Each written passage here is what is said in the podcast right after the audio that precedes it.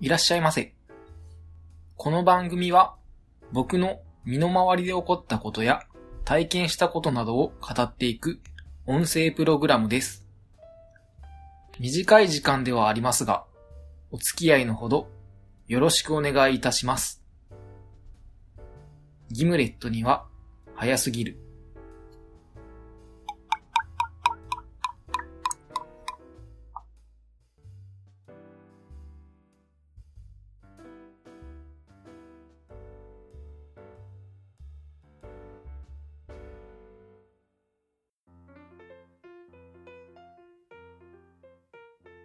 それでは、始めていきましょう。今回は、グラスについて話していきたいと思います。まずは、グラスの材質なんですが、一般的には、ソーダガラスとクリスタルグラスというものがあるんですが、ソーダガラスは、硬くて軽いという性質があります。なので、一般的な飲食店などでは、こちらが使われていることが多いと思います。そして、クリスタルガラス。こちらは、透明度が高いんですが、見た目の良さなどから、バーなどでよく使われているグラスだと思われます。そして次にメーカーですね。いろんなところがあるんですが、有名なところで言うと、バカラ、リーデル、鏡クリスタル、ダヴィンチクリスタルなどが挙げられます。今挙げたメーカーはだいたいクリスタルガラスを使っていることがほとんどだと思います。そして次に形状ですね。いろいろな形があるんですが、代表的なものとしてカクテルグラス、ワイングラス、タンブラー、ロックグラス、モルトグラス、テイスティンググラス、シャンパングラスなどが挙げられます。それから少し長くなってしまうので、グラスについての細かい説明などはノートの方に書いておきたいと思います。今言ったように何々グラスという名前のものがあったりするんですが、例えばワイングラスだからといって、必ずしもワインを入れなきゃいけないわけではないです。最近はワイングラスに日本酒を入れて提供したりするお店もあったりするようです。あとですね、コニャックグラスというものがあるんですが、コニャック、ブランデーだけではなく、ウイスキーを入れて楽しむこともあります。その理由としては、コニャックグラスの方がモルトグラスよりもウイスキーの香りをしっかりと包み込んで、ゆっくり長く楽しむことができるからではないかなと考えられます。といったところで、今回は簡単にグラスについて話してみました。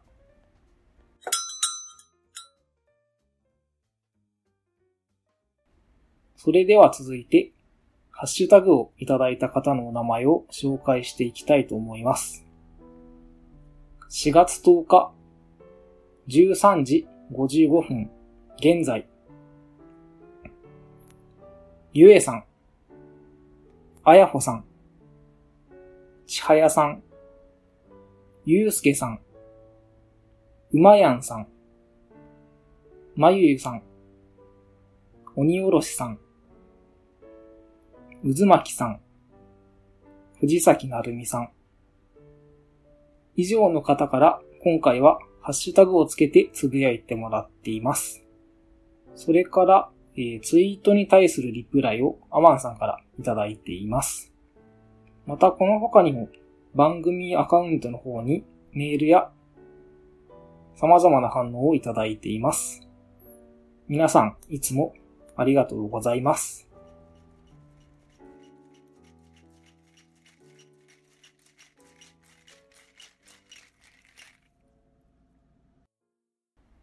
それでは最後に、今日の一杯のコーナーです。今回は、ゾンビというカクテルを紹介したいと思います。このゾンビというカクテルなんですが、レシピの方は、ホワイトラム 30ml、ゴールドラム 30ml、ダークラム 30ml、アプリコットブランデー 15ml、オレンジジュース 20ml、パインジュース 20ml、レモンジュース 10ml、グレナデンシロップ 10ml、これをシェイクして作るカクテルなんですが、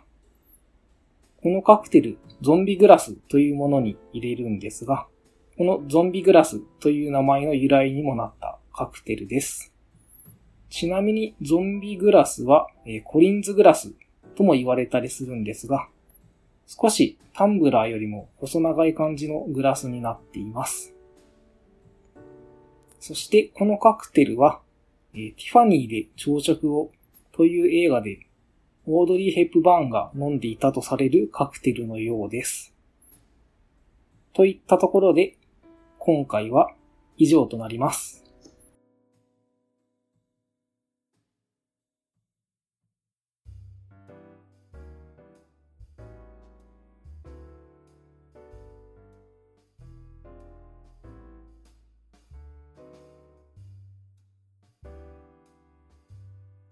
この番組では皆様からの